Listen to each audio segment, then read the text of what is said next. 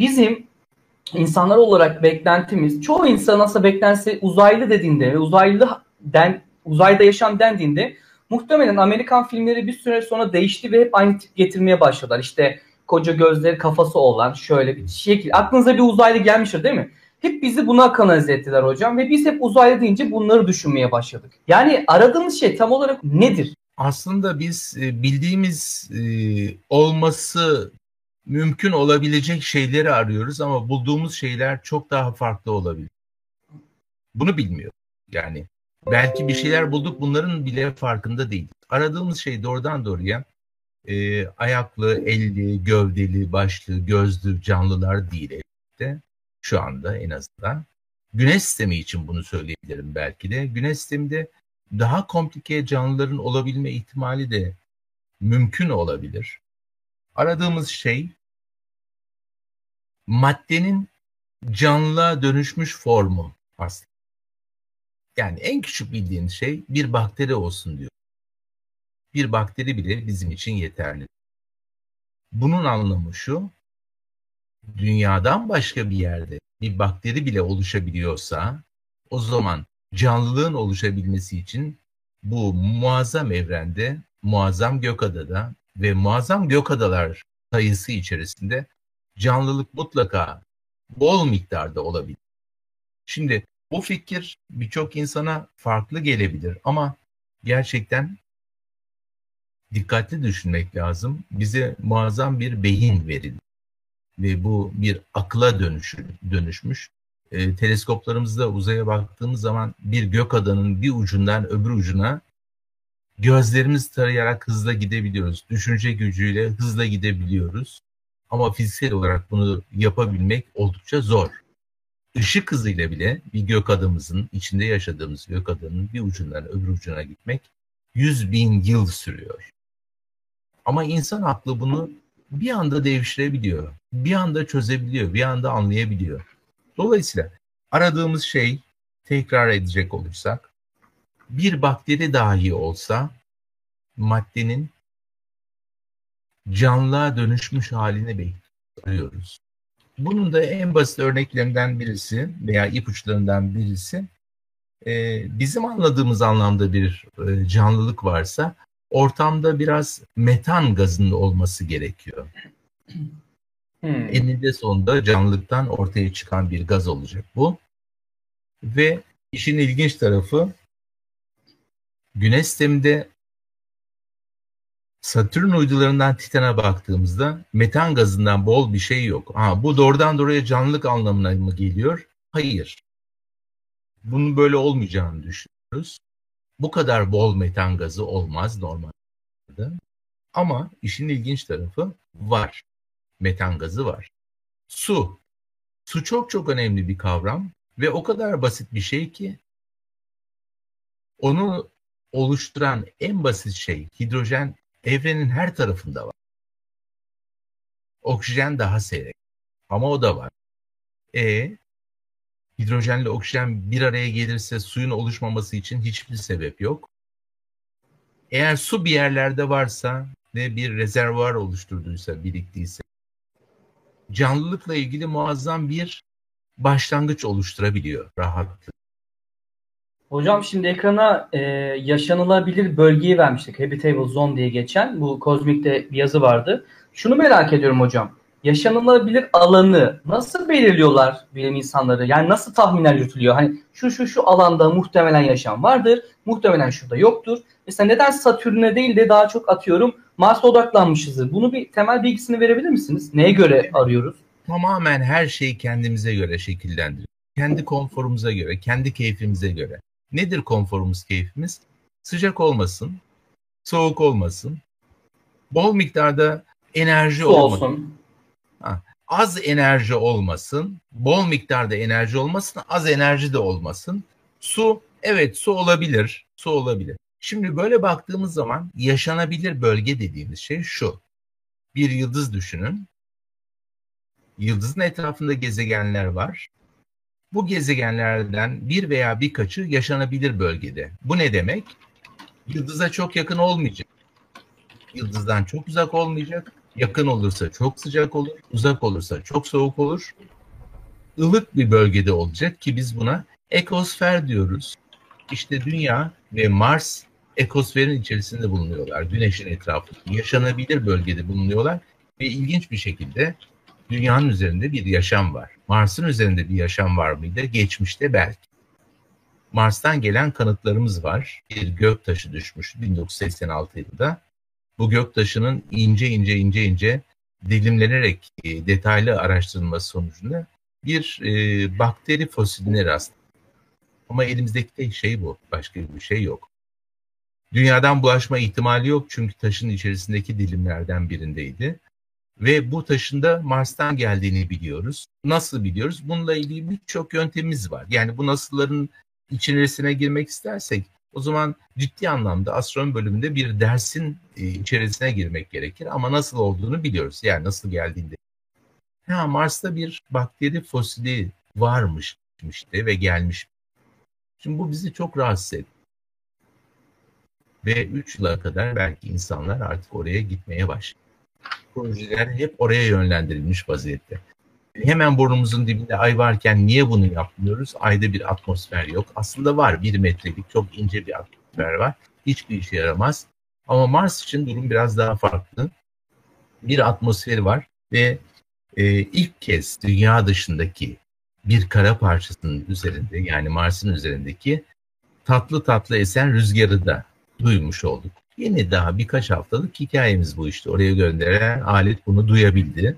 24 kilometre e, saat hızla esen bir rüzgar. Aslında yavaş da değil, bayağı sert esiyor. Yani bir bisikletin üzerinde hızla giderken aldığınız rüzgar kadar bir rüzgardan bahsediyor. Ve e, Mars herhalde bizim yeni oyuncağımız, yeni yazlık evimiz. De, deyim yerindeyse doğru söylüyorum aslında. Ve buraya gitmek, buralarda bir şey yapmak ne kadar mümkün olur zaman içerisinde göreceğiz. Ama hayal ediyoruz ve çok muazzam şeyler yapılacağını düşünüyoruz açıkçası orada. En önemli sıkıntımız maalesef Mars'ın manyetik alanı çok çok çok çok zayıflamış, gitmiş, bitmiş neredeyse. Eğer bir kürenin içerisinde böyle bir manyetik alan yoksa, kendi manyetik alanını e, tutamamışsa, bu dağılmışsa atmosferini de doğru dürüst tutamaz. Üzerindeki birçok şeyi de doğru dürüst tutamaz anlamına geliyor. Ne kadar şanslıyız ki dünya bu konuda mükemmel bir küre. Evet Burak, aklına hangi sorular geliyor başka? Heh, var hocam var sorular. Şimdi ben bilerek bölmemek için hani şey yapmadım. Şimdi hocam e, bu arada bir abonemiz gelmiş Twitch Prime'dan. Latemax. Hoş geldin aramıza. Teşekkür ederiz abone olduğu için. E, tekrardan hoş geldin diyorum ona. Hocam şimdi biz hep su üzerine gittik ya. Benim buradaki sorum şu. Biz neden karbon bazlı yaşam ve su üzerine gidiyoruz? Mesela aradığımı yani olduğunu düşündüğümüz canlı formu su değil de başka bir sıvı veya sıvı tüketmeyen ona göre artık evrimleşmiş mi dersiniz, gelişmiş mi ne dersiniz deyin bir canlı olamaz mı? Veya karbon bazlı değil de başka bir bazdan oluşmuş olamaz mı? Niye bunun üzerinde duruyor? Benim anlamaya çalıştığım şey bu. Birincisi bu sorum. Bilinen bir şey bu aslında. Ee, biraz e, araştırınca silikon tabanlı canlılar da olabileceği konusunda, silikon yani kum bildiğimiz toprak tabanlı canlılar da olabileceği konusunda e, düşünceler var. E, ama bunu şimdilik bir kenara bırakıp suyun, suyun üzerinde durmak istiyorum. Neden su biliyor musun? Evrendeki en basit şey. Bulunduğu zaman en mükemmel şey ama en basit. Sadece suyu oluşturan malzemeler her yerde var bol miktarda hidrojenimiz var. İlginç bir şekilde az miktarda da oksijenimiz var. Ama bunlar bir araya geldiğinde bu su ortaya çıkabilir. Su varsa su aslında dünyada ne yapmış biliyor musun? Yani ilk canlılar için su güneşin mor ötesi ışınlarını engellemiş. Yani Aynen. siz mor ötesi, mor ötesi ışınlardan kurtulmak, parçalanmamak, dağılmamak istiyorsanız suyun içine girmelisiniz. Ne kadar? suyun 3 santim altına kadar inmeniz yeterli. Mor ötesi ışıkları tutuyor. Şimdi ne oldu? Muazzam bir battaniye oldu. Suyun altında canlılık rahatlıkla var olabilir. 3 santim altında rahatlıkla var olabilir. Bunlar kaba rakam. Bu anlamda su çok önemli. Ha, e, metan olabilir.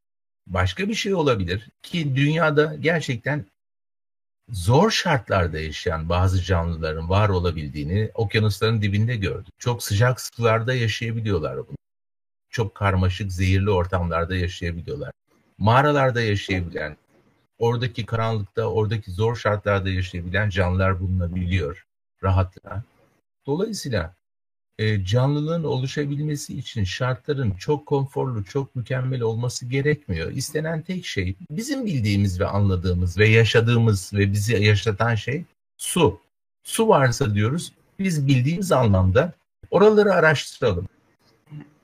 Ee, diğeri ise Hocam Mars'ta su var değil mi? Bu bilgi yanlış değil. Donmuş su kütleleri bulunduğu var. sürekli çıkarken. Ha. O Var. zaman bu donmuş su kütleleri bizi Mars'a e, yönlendiren netmenlerden birisi de diyebiliriz.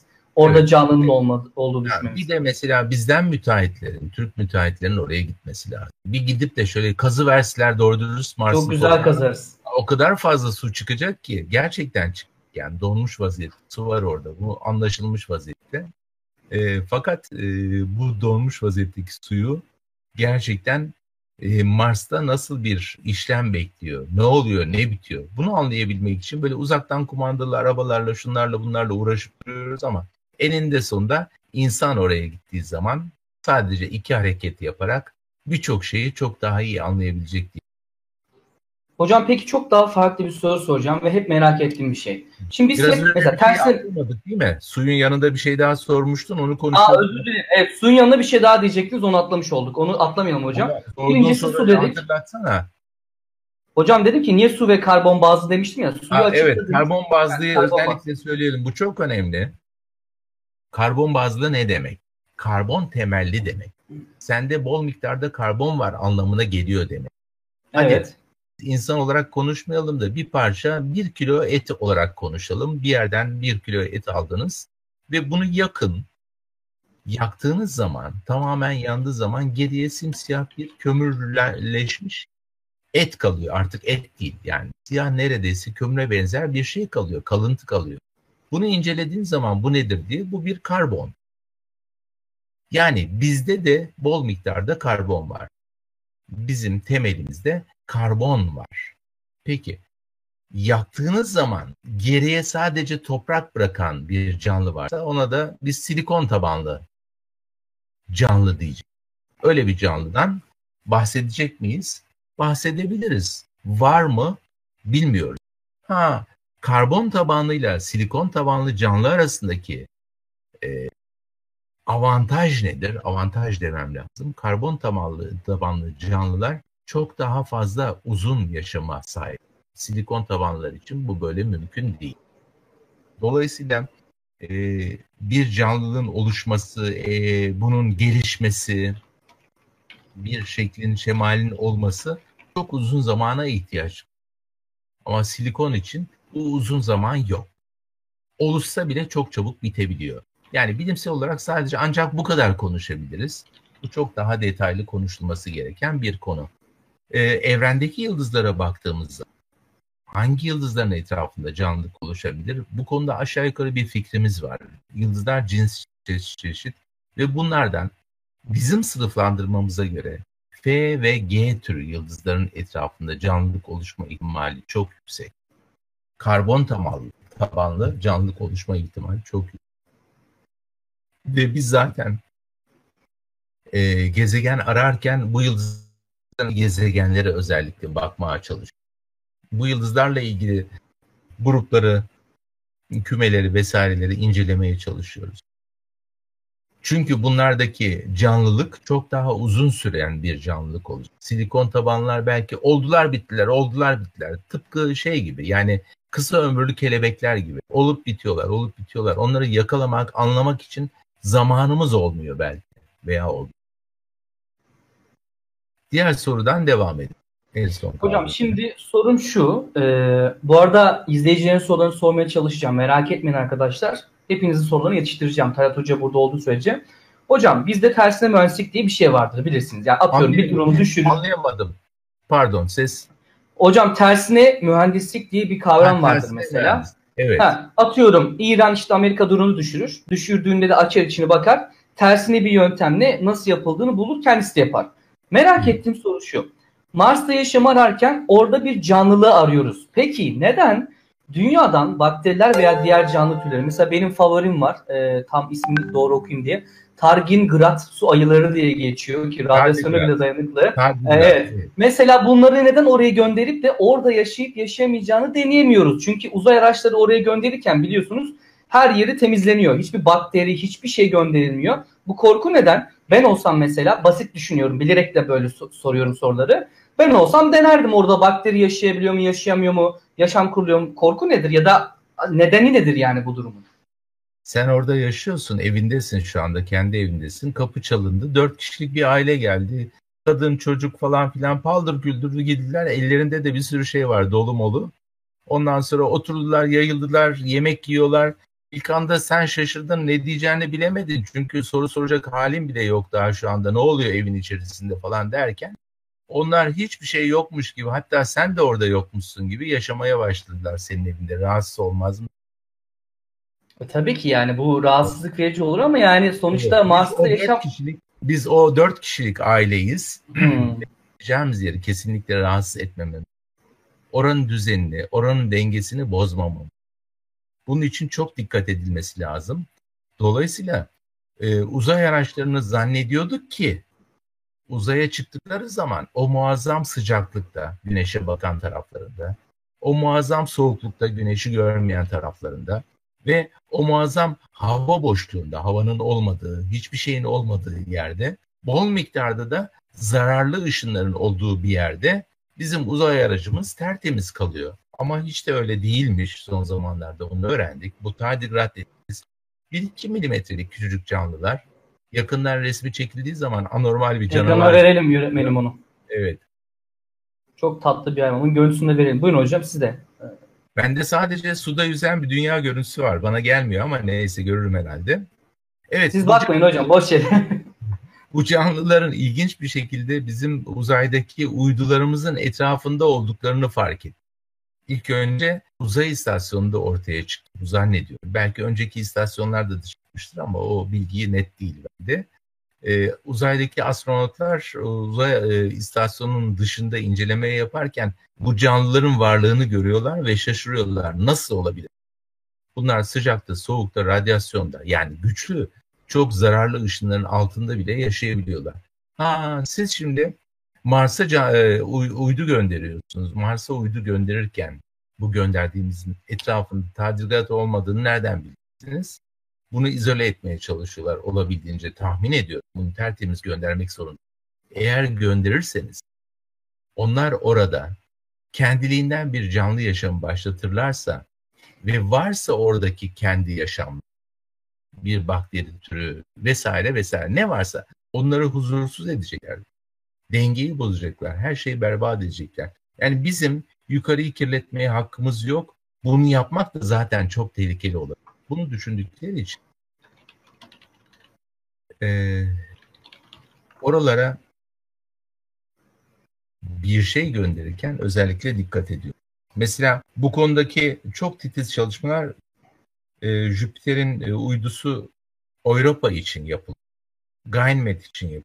Satürn uyduları Titan ve Enceladus için yapılıyor. Bu dört uydu çok çok önemli.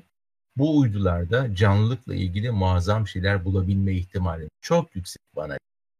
Bu söyleniyor ama bana göre çok yüksek.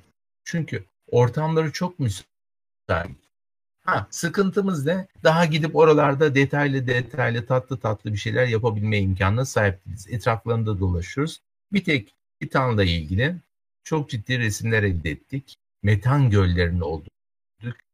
Ee, kara parçalarının olduğunu gördük. Koyların e, ve çok enteresan kıyı şekillerinin olduğunu gördük. Evet Burak. Hocam özür dilerim araya şey yapamadım. ee, biraz hastayım ben de. Geçmiş kötü olsun. Oldu. Geçmiş Sağ olun hocam. Öksür yani yayın öksürüğü gitmesin diye kapatıyorum da sesi yani ondan dolayı şey yapamadım.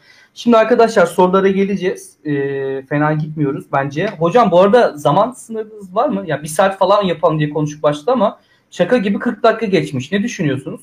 E, zamanla ilgili çok büyük bir sıkıntı olmamasına rağmen burası İstanbul bilmeyenler için söyleyeyim. e, Beyazıt'ta iş yerim. Benim işe gidebilmek için saat 5.30'da kalkmam gerekiyor. Ha ha. O zaman hocam şöyle yapalım. Bir 10 dakika daha konuşalım. Üzerine 10 dakikada sorularını yanıtlayalım izleyicilerimize. Yo, yo, Öyle yapalım. Daha, daha bir saat konuşabiliriz sana bağlı. Eğer keyif Tamam verir. hocam. Tamam. Yok benim için sorun yok. Ben sabaha kadar keyifli yani zaten. Hocam şimdi e, bir, birkaç teoriden birisi de mesela dünyadaki yaşama gelelim. Uzayda yaşam arıyoruz ya. Yani dünyada uzayın bir parçası. Dünyadaki yaşam. Dünyadaki yaşamın oluşumuyla ilgili bir teori var mesela. Teori demeyeyim de yani ortaya çıkan bir öngörü diyelim. İşte dünyadaki yaşamın yıldızlardan şeylerden geldiği, e, nasıl diye uzaydan geldi diyelim. Uzaydan geldi. Çünkü hani e, onların incelendiğinin yapısını ve bizim incelediğimizde birebir aynısı olduğu. Böyle bir teori üzerine ne düşünüyorsunuz? Yani dünyadaki yaşam uzaydan sıçramış ve başlamış olabilir mi sizce? Bu konuda kişisel bir hissiniz veya görüşünüz var mı? Var tabii. Bilim insanları e, genellikle e, bir şeye ilk duydukları zaman bile olsa evet veya hayır demezler ki. Bunun düşünecek tarafı olduğunu bildikleri için. Bunu biraz zaman vermeleri gerekir. E, kanıtlanması gerekir vesaire falan diye düşünerek uzun bir aralık verirler verilen sorulara. Ben e, 1974'te fizik öğrencisiyken fizik, kimya, biyoloji okuduğum bir e, yer vardı eğitim. O zaman düşünmeye başlamıştım. Yani gerçekten kuyruklu yıldızlar çok ilginç. Bunlar e, özellikle Mars-Jüpiter arasındaki bir bölgeden gelebildikleri gibi orada özel bir bölge var. Hemen e, Güneş sisteminin dışındaki bir bölgeden de gelebiliyor. Onların özel isimleri var. Mesela en dıştaki bölgenin adı Ort kuşağı kuşak. Bu kuyruklu yıldızlar dediğimiz şeyler çapları 5-10 kilometre, 20 kilometre arasına kadar uzayabilen, birkaç kilometreye kadar da inebilen e, kirli kar topları. Yani üzerlerinde toprak, kaya vesaire olduğu gibi dolmuş vaziyette su da var.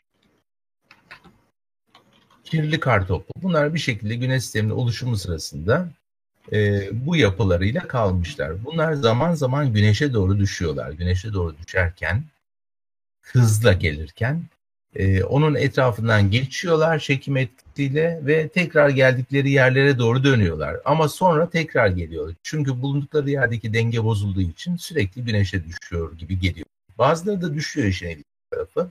Güneşe yaklaşınca üzerindeki bu e, kirli kar topunun sıvılaşabilecek kısımları sıvılaşmadan buharlaşıyorlar ve gökyüzünde muazzam bir kuyruk oluşturabiliyorlar. Bazen de top gibi görünüyorlar. Mesela bugünlerde böyle bir kuyruklu yıldızımız var.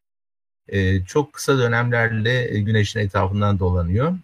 46B Virtanen kuyruklu yıldızı. Bu küçük basit dürbünlerle, teleskoplarla gözlenebilecek. Bugünler, hemen bugünlerde gözlenmesi lazım. Bunu takip etsin izleyici. Şimdi şöyle düşünseniz ne olurdu? Bu kuyruklu yıldızlar zaman zaman dünyaya da çarpıyorlar. Geçmişte de çarpmışlar. Belki gelecekte de çarpmışlar. Bunlara benzer şey. Ya içlerinde bunların gerçekten bakterilerle ilgili kalıntılar varsa, velev ki varsa, e, bunlar da dünyaya düştükleri zaman uygun ortamlar bulup çoğaldılarsa, varlıklarını sürdürebildilerse. Bu kadar. Bunu düşünebilirsiniz rahatlıkla. Dünyadaki canlılığın başlangıcıyla ilgili falan bir şey söylemiyorum. Böyle bir olay olabilir mi? Olabilir. Kim buna hayır diyebilir? Kim buna engel mümkün değil. Dolayısıyla geniş anlamda düşünüldüğünde olaylar böyle bir yerlere varabiliyor rahat. Bildi hocam e, Mars'ta bakteri bulunmuş muydu peki fosil olarak? Öyle hatırlıyorum sanki. Bizim bulduğumuz yok ama Mars'tan gelmiş bir göktaşının içerisinde bir Evet, bakteri içinde. fos- fosilinden söz ediliyor. Bilimsel bir çalışma bu aslında. Rastgele bir şey değil. Ee, bunu 86P diye de geçiyor. Arkasında da AO diye bir rakam var. Şimdi hatırlayamıyorum detaylarını. Ona bir isim verilmişti. Ee, biz bunun e, kaynağını Mars olarak bilmekle beraber nasıl olduğu konusunda fikrimiz yok. Şimdi Mars'a gidiliyor. Daha detaylı çalışmalar yapılacak. Eninde sonunda Mars ya tamamen ıssızdır denilecek ya da Mars geçmişte çok ciddi şeyler yaşamıştır denilecek. Bugün biliyoruz Mars'ta su var. Mars kanalları falan da var. Yani geçmişte suyun ve rüzgarın yarattığı yüzey şekilleri de var. Celal Şengör Hoca ile konuşursanız bu konuda size çok daha detay verebilir. Mars'ın yüzeyi hakkında onun uzmanlık alanı, e, gezegenlerin ve kara parçalarının yüzeyleri bildiği kadarıyla. E, ve biz bunları anlayacağız, araştıracağız. Durmadan giden e, bir bilimsel e, süreç. Eskiden bu bilimsel çalışmaların paraları üzerinde çok konuşulurdu. Artık konuşulmuyor. Çünkü gerçekten hem olaylar basitleşti, hem güzelleşti, hem teknoloji çok ilerledi. Çok daha az paralarla çok daha mükemmel işler yapılabiliyor. Dolayısıyla bilimsel çalışmaların önünde şu anda ciddi bir engel yok. Yani gelişmiş ülkeler için konuşuyorum. Evet Murat. Hocam peki şöyle bir soru daha sorayım. Ben birazdan tamamen bırakacağım seyircileri.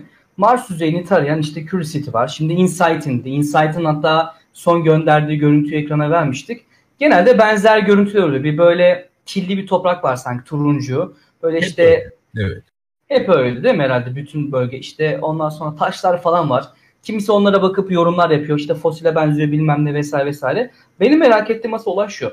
Bildiğiniz kadarıyla Mars yüzeyinin bütün oradaki robotlardan bahsediyorum. Diğer bilmediklerimiz dahil. Yüzde kaçı taranmış olabilir hocam? Çünkü büyük bir Aa. gezegen, küçük değil. Yani 0,0000 bilmem kaçı. O kadar küçük bir şeyden bahsediyoruz. Ama taranmış derken tabii yüzeyine inenler için konuşursak. İnenlerden bahsediyor. Evet, evet. Yani yüzde son derece küçük bir miktar.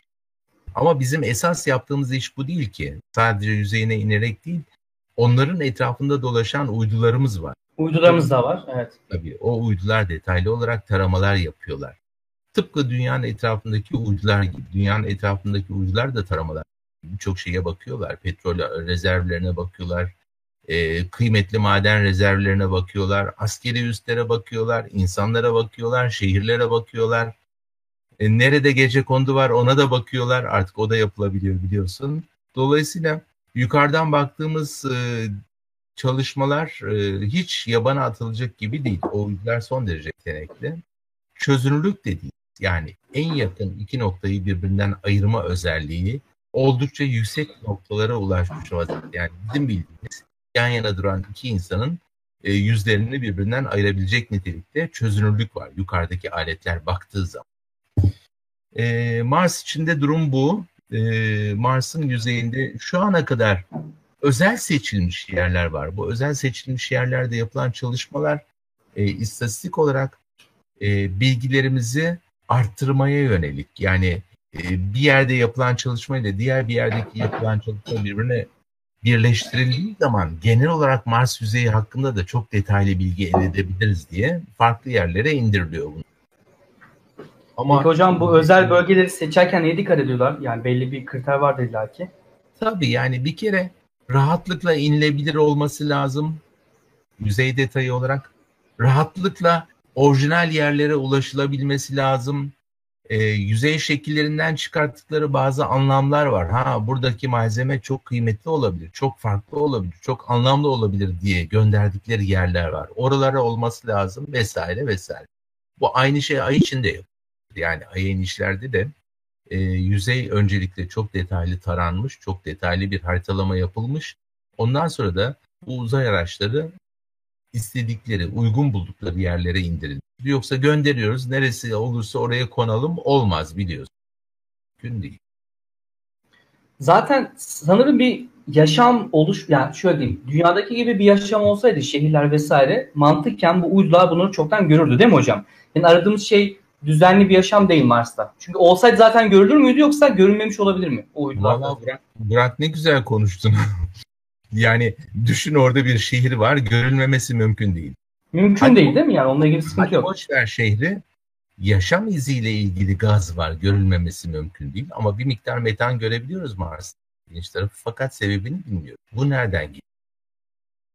Yani emin olun orada 5 tane 6 tane inekten oluşan bir çiftlik olsa ve bu hayvanların dışkılarından çıkan metan atmosferine yayılsa tahmin ediyorum bunu bulabilecek teknolojiye sahipler şu an.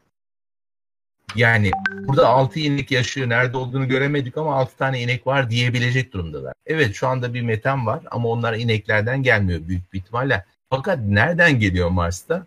Bu da merak konusu. Bir taraftan bu da araştırılıyor. Araştırılacak da.